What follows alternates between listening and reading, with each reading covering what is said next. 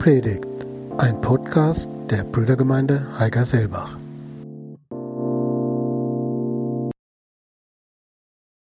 Wir wollen uns jetzt im wahrsten Sinne an das Kreuz führen lassen, indem wir die Passionsgeschichte hören.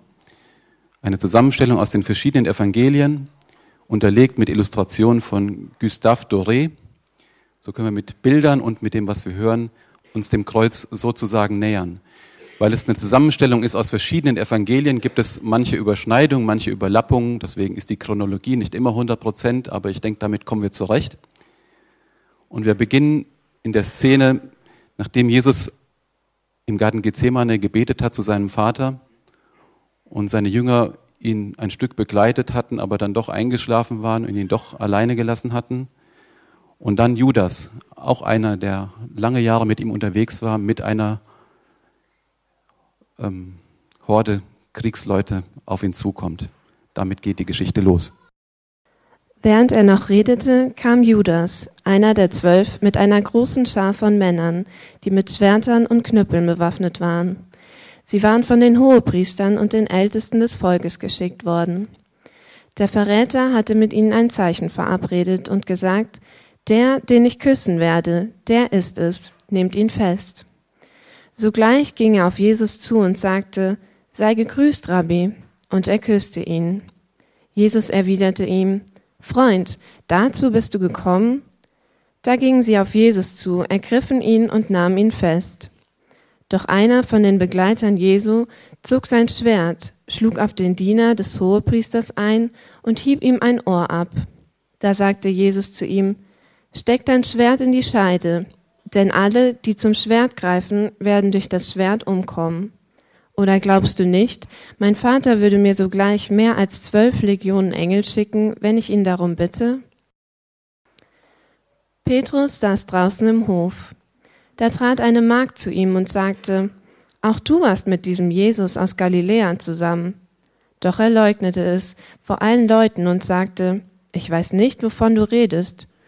Und als er zum Tor hinausgehen wollte, sah ihn eine andere Magd und sagte zu denen, die dort standen, der war mit Jesus aus Nazareth zusammen. Wieder leugnete er und schwor, ich kenne den Menschen nicht.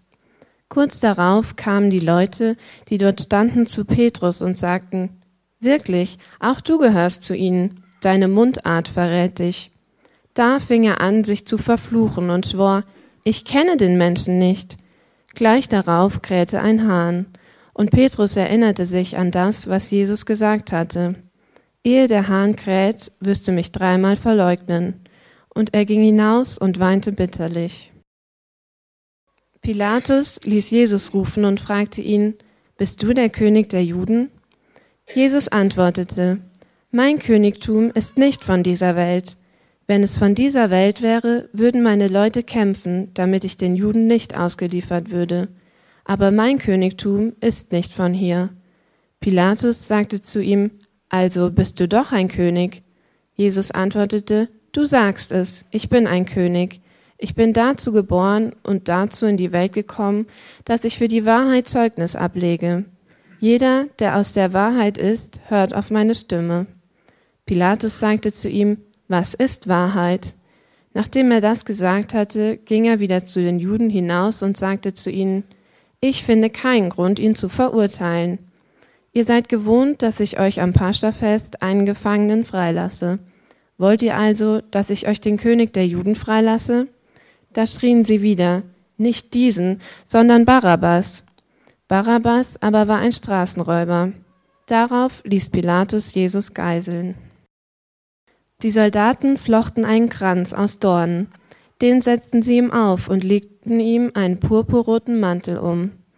Sie stellten sich vor ihn hin und sagten, Heil dir, König der Juden, und sie schlugen ihm ins Gesicht.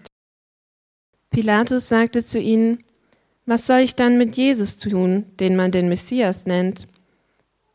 Da schrien sie alle, ans Kreuz mit ihm. Er erwiderte, Was für ein Verbrechen hat er denn begangen? Da schrien sie noch lauter, ans Kreuz mit ihm.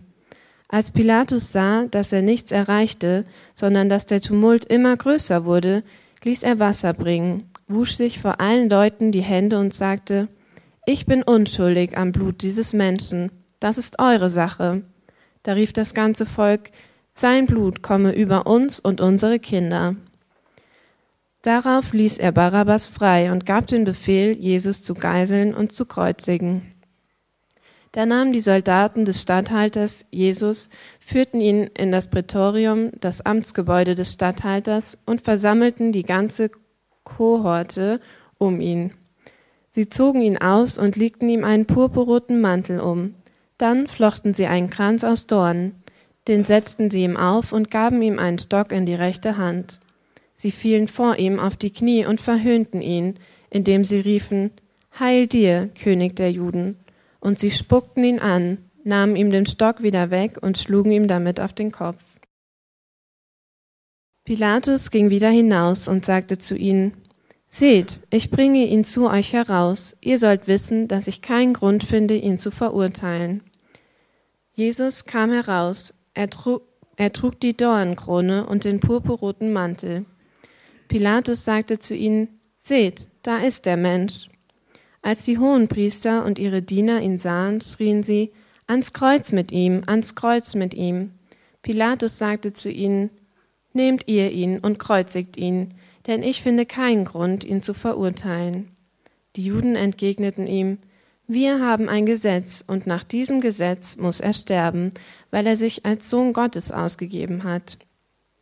Als Pilatus das hörte, wurde er noch ängstlicher. Er ging wieder in das Prätorium hinein und fragte Jesus, Woher stammst du?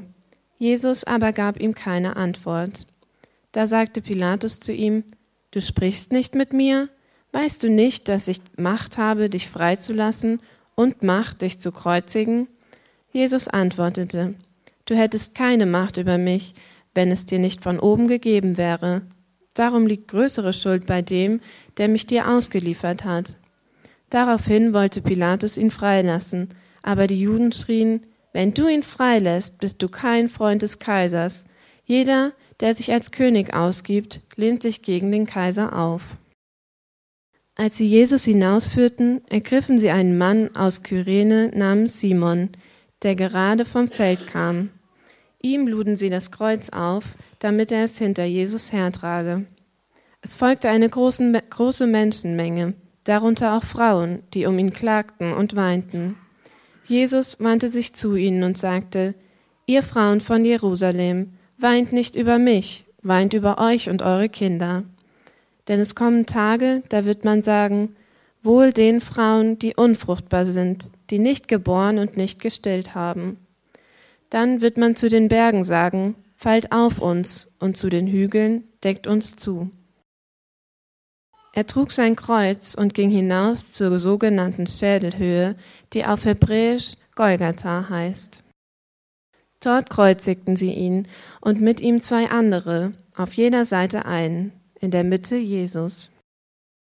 Pilatus ließ auch ein, auch ein Schild anfertigen und oben am Kreuz befestigen. Die Inschrift lautete Jesus von Nazareth, der König der Juden. Dieses Schild lasen viele Juden, weil der Platz, wo Jesus gekreuzigt wurde, nahe bei der Stadt lag. Die Inschrift war hebräisch, lateinisch und griechisch abgefasst. Die hohen Priester der Juden sagten zu Pilatus, Schreib nicht der König der Juden, sondern dass er gesagt hat, ich bin der König der Juden.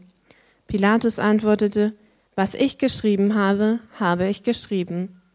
Nachdem die Soldaten Jesus ans Kreuz geschlagen hatten, nahmen sie seine Kleider und machten vier Teile daraus, für jeden Soldaten einen. Sie nahmen auch sein Untergewand, das von oben her ganz durchgewebt und ohne Naht war. Sie sagten zueinander, wir wollen es nicht zerteilen, sondern darum dosen, wem es gehören soll. So sollte sich das Schriftwort erfüllen. Sie verteilen meine Kleider unter sich und warfen das Los um mein Gewand. Dies führten die Soldaten aus. Um die neunte Stunde rief Jesus laut, Eli, Eli, lama sabachthani. Das heißt, mein Gott, mein Gott, warum hast du mich verlassen? Einige von denen, die dabei standen und es hörten, sagten, er ruft nach Elia. Sogleich lief einer von ihnen hin, tauchte einen Schwamm in Essig, steckte ihn auf einen Stock und gab Jesus zu trinken. Die anderen aber sagten, Lass doch, wir wollen sehen, ob Elia kommt und ihm hilft. Sie dauerte bis zur neunten Stunde. Die Sonne verdunkelte sich, der Vorhang im Tempel riss mitten in zwei, und Jesus rief laut Vater, in deine Hände lege ich meinen Geist. Nach diesen Worten hauchte er den Geist aus. Vielen Dank. Wir haben jetzt viel gehört. Wir sind auf die Reise gegangen, haben Jesus begleitet, ist übertrieben, aber wir haben es beobachtet, Jesus auf dem Weg zum Kreuz war. Haben das akustisch und auch visuell vor Augen gemalt bekommen, von, haben eben das Lied, Lied gehört von den Nachtigallen. Ähm, und trotzdem mag sich mancher fragen, und das ist das Thema meiner Andacht sozusagen, warum musste Jesus eigentlich sterben? Gott ist doch allmächtig. Hätte er nicht einfach sagen können, schwamm drüber? Warum konnte Gott uns Menschen nicht einfach so vergeben? Und wenn Gott tatsächlich darauf besteht, dass sein Sohn stirbt, ist er dann nicht auch so ein Gott wie die Götter der primitiven Kulturen, die von ihren Anhängern mit Blutopfern gnädig gestimmt werden müssen? Warum konzentrieren wir uns nicht einfach auf die Lehre von Jesus, von der Liebe und auf sein vorbildliches Leben, dass er so ein guter Mensch war und so ein gutes Vorbild war? Warum reicht das nicht? Warum die Sache mit dem Kreuz, mit dem Blut, mit dem Tod, mit dem Opfer Jesu? Ich möchte gern versuchen, zwei Gründe dafür aufzuzeigen, warum das so sein musste, wie es war. Der erste Grund, echte Vergebung ist teuer und erfordert Leiden.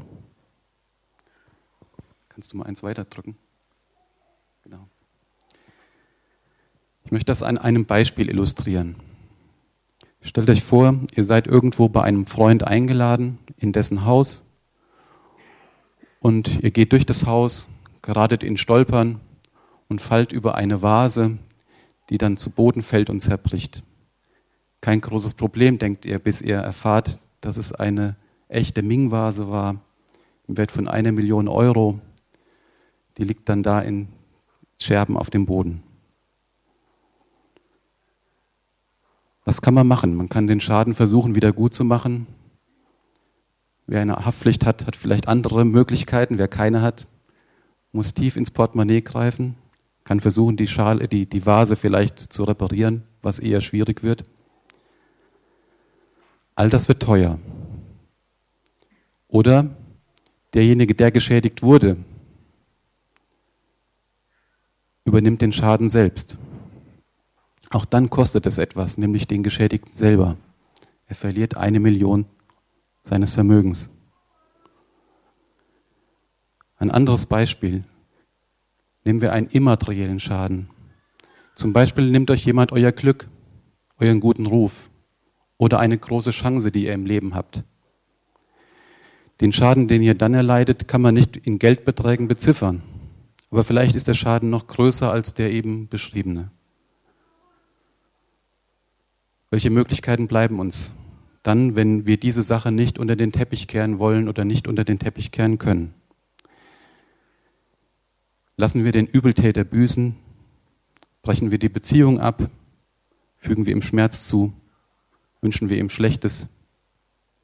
Stellen wir ihn zur Rede? Machen wir ihn nieder und klein? Ziehen wir bei anderen über ihn her? Was immer wir tun? Es ist oft so, das erlebe ich bei mir auch, wenn ich merke, dass der andere dann auch leidet unter meiner Art der Vergeltung, dann mag das in gewisser Weise auch eine Genugtuung für mich sein. Vielleicht hilft es sogar zunächst mal, die eigene Last leichter zu fühlen, weil man weiß, der andere leidet ja selbst auch. Aber es ist klar, dass diese Art von Vergeltung zur Herzenshärte und zur Kälte führt. Vielleicht führt sie auch zu einer Spirale der Rache, weil der andere ja dann auch sich unrecht behandelt fühlt und es mir wieder heimzahlen will und so kommt eines zum anderen und die Sache schaukelt sich hoch. Böses durch Racheaktionen auszugleichen, führt nicht zum positiven Ziel, sondern verbreitet sich und frisst sich durch unser Herz wie ein Krebsgeschwür. Es gibt aber eine andere Option für uns und das ist die Option der Vergebung. Vergebung bedeutet in dem Fall, dass wir bewusst, darauf verzichten, den anderen bezahlen zu lassen. Vergebung bedeutet, sich der Qual auszusetzen, dass mein Herz immer mal wieder den Wunsch äußert, dass ich mich seinerzeit für meinen Schaden nicht angemessen revanchiert habe. Vergebung bedeutet, dass ich stattdessen den Schaden auf meine eigene Kappe nehme und das kann sehr schwer sein. Deswegen ist Vergebung immer zunächst mal ein Willensakt. Das Gefühl, meinem Widersacher vergeben zu haben und mich dabei gut zu fühlen, kommt oft erst viel später. Am Anfang ist es eine Entscheidung des Willens. Später bringt Vergebung neuen Frieden. Und letztlich ist Vergebung die einzige Möglichkeit, die Spirale des Bösen zu stoppen. In so einer Situation können wir natürlich sagen, aber was ist denn mit dem anderen? Der hat ja nun was Schlechtes gemacht. Muss man nicht, ihn nicht dafür auch zur Verantwortung ziehen? Er soll das ja nicht nochmal machen bei mir selber oder bei einem anderen. Er muss doch daraus lernen. Er hat ja einen Schaden verursacht. Es muss doch was kosten, diesen Schaden zu beheben, auch ihn. Er sollte doch damit konfrontiert werden, damit er das nicht nochmal macht. Und das ist auch sicher richtig, so zu denken. Es stellt sich nur die Frage, bei mir zumindest in meinem Leben, aus welcher Haltung heraus ich solche Fragen stelle oder solche Forderungen stelle. Warum will ich meinen Gegenüber zur Verantwortung ziehen? Ist ist es die Hoffnung, dass er in sich geht, dass er sich ändert, dass er wieder Wiedergutmachung leistet, dass er wieder zurechtkommt in seinem Leben? Oder ist es doch letztlich nur mein Wunsch auf Rache und Vergeltung? Wollen wir ihn leiden sehen und unser Bedürfnis nach Rache und Vergeltung befriedigen? Suchen wir Gerechtigkeit oder suchen wir Rache? Suchen wir Veränderung bei ihm oder suchen wir seinen Schmerz? Wenn ich mein Leben betrachte, ist es oft das Letztere. Ich fühle mich dann auch oft besser, wenn der andere mitleidet. Das ist leider so. Aber nur dann, wenn wir, in unserem, wenn wir unserem Gegner in unserem Herzen vergeben haben, dann werden wir ihm gegenüber auch gnädig sein und auch weise sein können und diese Spirale von Vergeltung und Schmerz durchbrechen können. Und erst wenn es nicht mehr unser Bedürfnis ist, dem anderen weh zu tun, gibt es die Chance auf Versöhnung, auf Heilung und auf Veränderung. Und von daher ist dieser Akt von Vergebung, diese Art von Vergebung immer auch eine, eine Art des Sterbens unseres eigenen Ichs, unseres eigenen Egos. Ein Mensch, der das in vorbildlicher Weise praktiziert hat, war Dietrich Bonhoeffer. Dietrich Bonhoeffer war ein Pfarrer im Dritten Reich, wurde verfolgt von den Nazis, hat Widerstand geleistet und ähm, kam ins Gefängnis und wurde hingerichtet am Schluss. Und selbst im Gefängnis hat er sich als vorbildlicher Christ erwiesen, hat Vergebung geäußert und hat es strikt abgelehnt, die Leute, die ihn verfolgt haben, zu hassen. Dietrich Bonhoeffer schreibt in seinem Buch Nachfolge, Die Last des Bruders, die ich zu tragen habe, ist nicht nur dessen äußeres Geschick, dessen Art und Veranlagung, sondern sie ist im eigentlichen Sinne auch seine Sünde. Ich kann sie nicht anders tragen, als indem ich sie ihm vergebe und in der Kraft, in der Kraft des Kreuzes Christi. Wir leiden schon mal unter unseren Andersartigkeiten, weil wir halt so unterschiedlich sind. Das macht uns manchmal Last. Wir leiden auch manchmal unter der Schuld, unter der Sünde des Bruders, der Schwester, die sie uns vielleicht auch gegenüber antun. Und wir können sie nur tragen in der Kraft des Kreuzes Christi, von dem wir jetzt viel gehört und gesungen haben. Dietrich Bonhoeffer hat das in der Tat so umgesetzt. Für ihn war Vergebung nicht billige Gnade. Das ist ein Begriff, den er geprägt hat. Er hat die Sünde nicht ignoriert und er hat auch nicht weggesehen. Im Gegenteil. Er hat ihr widerstanden, obwohl er wusste, dass ihn das viel kosten würde, nämlich letztlich sein Leben. Und dennoch hat er sich geweigert, bis zum Schluss seine Feinde zu hassen. Von daher ein großes Vorbild. Warum musste Jesus sterben und warum konnte uns Gott nicht einfach so vergeben? Wie wir gemerkt haben, niemand kann einfach so vergeben, wenn es sich um eine gravierende Sache handelt. Vergebung bedeutet, die Kosten nicht dem Übeltäter aufzubürden, sondern sie selber zu tragen, damit ich meinem Feind in Liebe begegnen kann und damit mein Feind, mein Gegenüber Erneuerung und Veränderung erfahren kann. Vergebung heißt, die Bezahlung der Schuld selbst zu übernehmen. Und wenn wir das so sehen und verstehen, ist es eigentlich auch nicht überraschend, was Gott für uns tat. Er wollte uns nicht für all das, was wir ihm und uns gegenseitig angetan haben, bestrafen, sondern uns vergeben. Und so hat am Kreuz Gott in Jesus sichtbar und für die ganze Welt das getan, was jeder Mensch tun muss, um jemanden zu vergeben, nur in einem unendlich viel größeren Maßstab. Wir glauben daran, dass Jesus Christus Gottes Sohn ist und gerade in dem Zusammenhang ist das besonders wichtig, dass wir das glauben und dass wir das wissen. Denn Gott hat nicht jemand anders ans Kreuz geschickt. Er hat niemand anders diesen Schmerz, die Gewalt und das Böse der Welt aufgelegt, sondern er hat es auf sich selbst genommen. Und gerade damit unterscheidet er sich, oder unterscheidet er sich von allen Göttern der anderen Kulturen, die Blutopfer zur Stillung ihres Zorns fordern aber dieses Opfer nicht selbst bringen. Gott ist anders. Unser Gott ist anders. Er wird Menschen, vergießt sein eigenes Blut. Warum also musste Jesus am Kreuz sterben? Weil es eine Schuld gab, die unendlich groß war und die bezahlt werden musste. Und Gott selbst hat sie bezahlt. Und es gab eine Strafe, die getragen werden musste und Gott hat sie getragen. Und Vergebung ist immer teuer und mit Leiden verbunden. Ein zweiter Grund, warum Jesus am Kreuz sterben musste, ist, dass er unseren Platz einnehmen musste.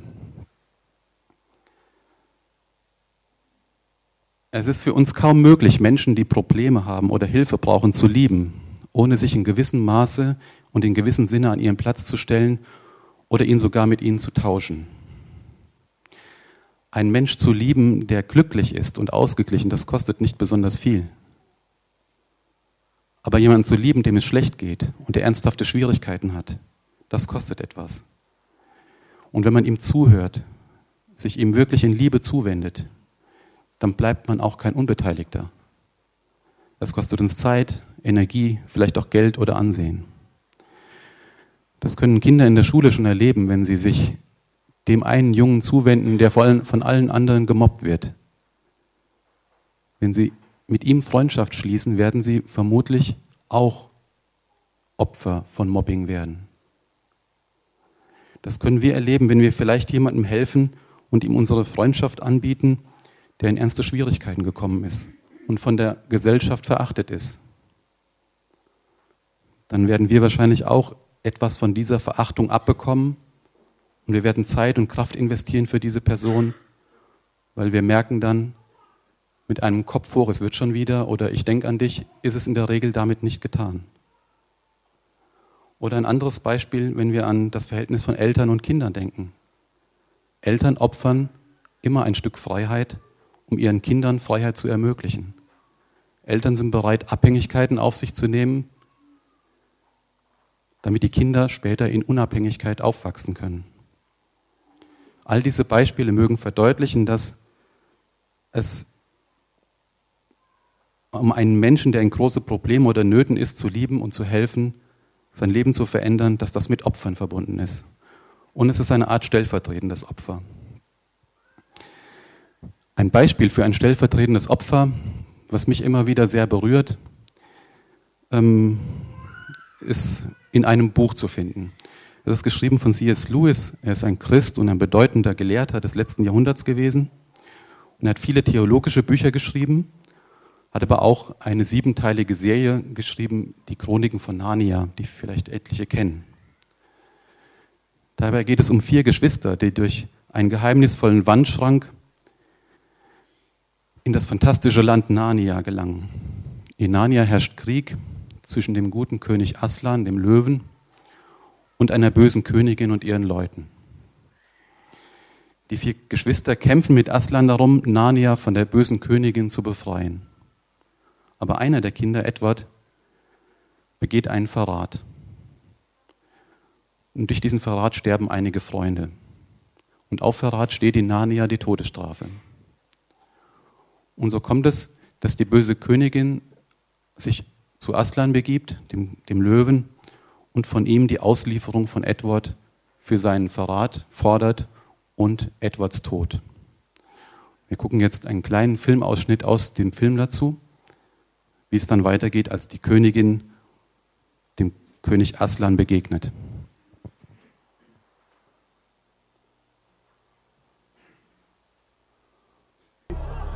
Es reicht. Ich möchte gern allein mit dir reden.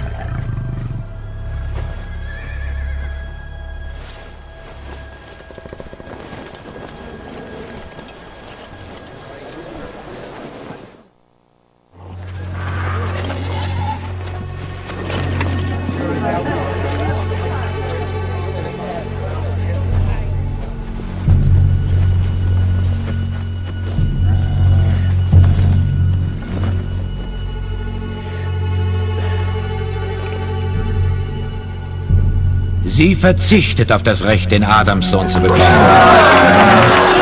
Woher weiß ich, dass du dein Versprechen hältst?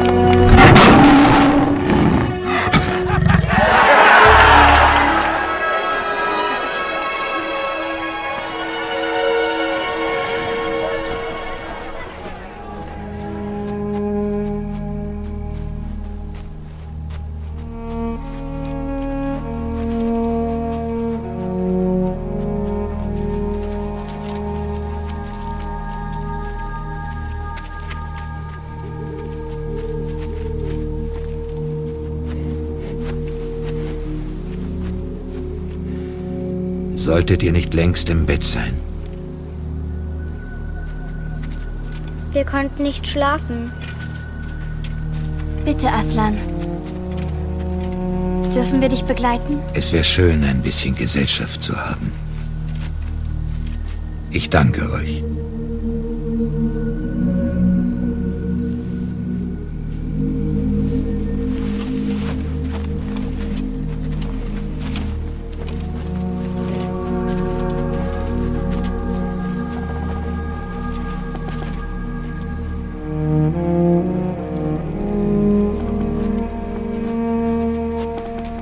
Es ist soweit. Von hier aus muss ich alleine weitergehen. Aber Aslan, was... Ihr müsst mir jetzt vertrauen. Denn das hier muss geschehen. Danke, Susan. Danke, kleine Lucy. Lebt wohl, ihr beiden. Ezra.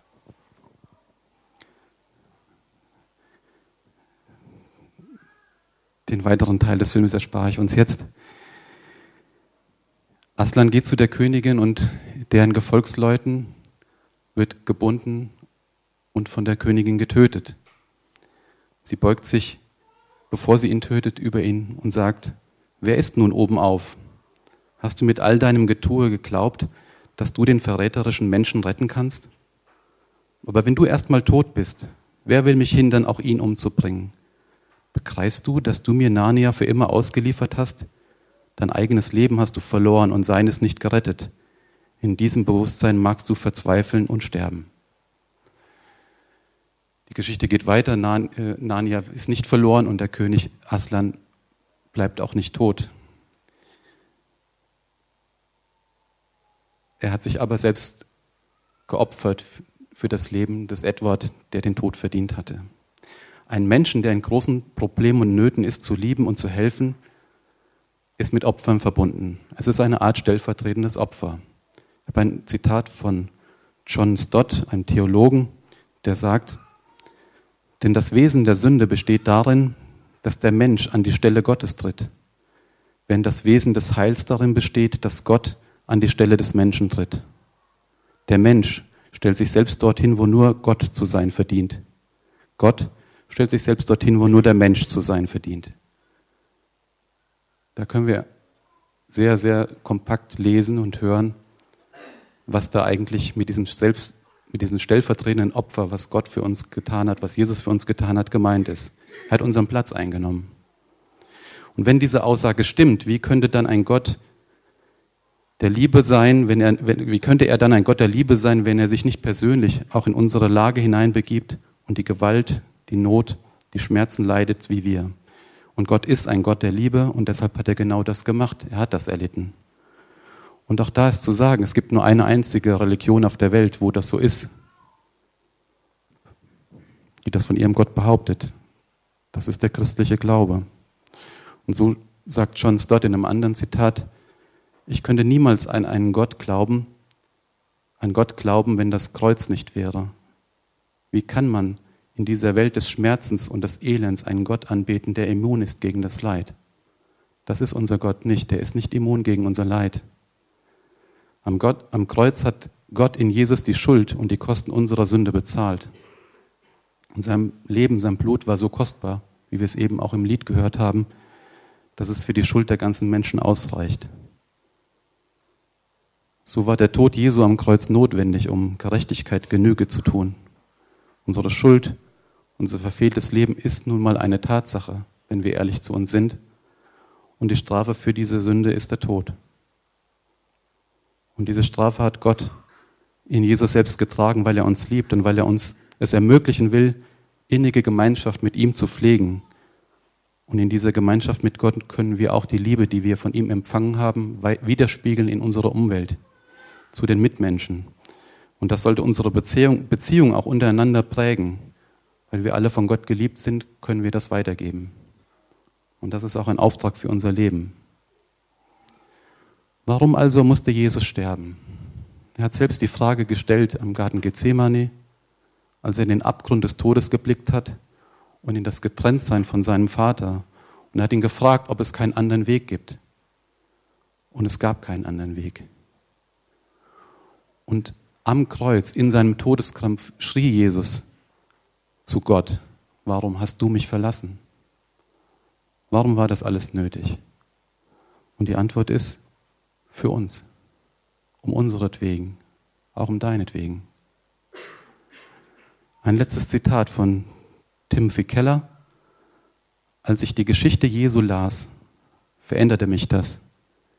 Die Angst und der Stolz, die mein Herz gefangen hielten, mussten endlich weichen. Dass Jesus für mich sterben musste, war der Todesstoß für meinen Stolz. Und dass Jesus für mich sterben wollte, befreite mich aus meiner Angst. Er musste sterben. Das müssen wir für uns akzeptieren, dass er das für uns machen musste. Und das ist das Ende unseres Stolzes. Wir müssen unseren Stolz aufgeben. Und dass er das für uns freiwillig getan hat, das kann uns von unserer Angst befreien. Fazit. Warum musste Jesus sterben? Weil jeder von uns einen Berg von Schuld aufgehäuft hat. Und weil diese Schuld die Trennung von Gott und unseren Tod bedeutet. Und weil wir für diese Schuld deshalb Vergebung brauchen. Und weil Vergebung nicht einfach so geschehen kann, dafür ist das Ausmaß unserer Schuld viel zu groß. Und weil Vergebung immer etwas kostet und immer mit Leid verbunden ist. Und weil jemand unseren Platz einnehmen musste. Amen.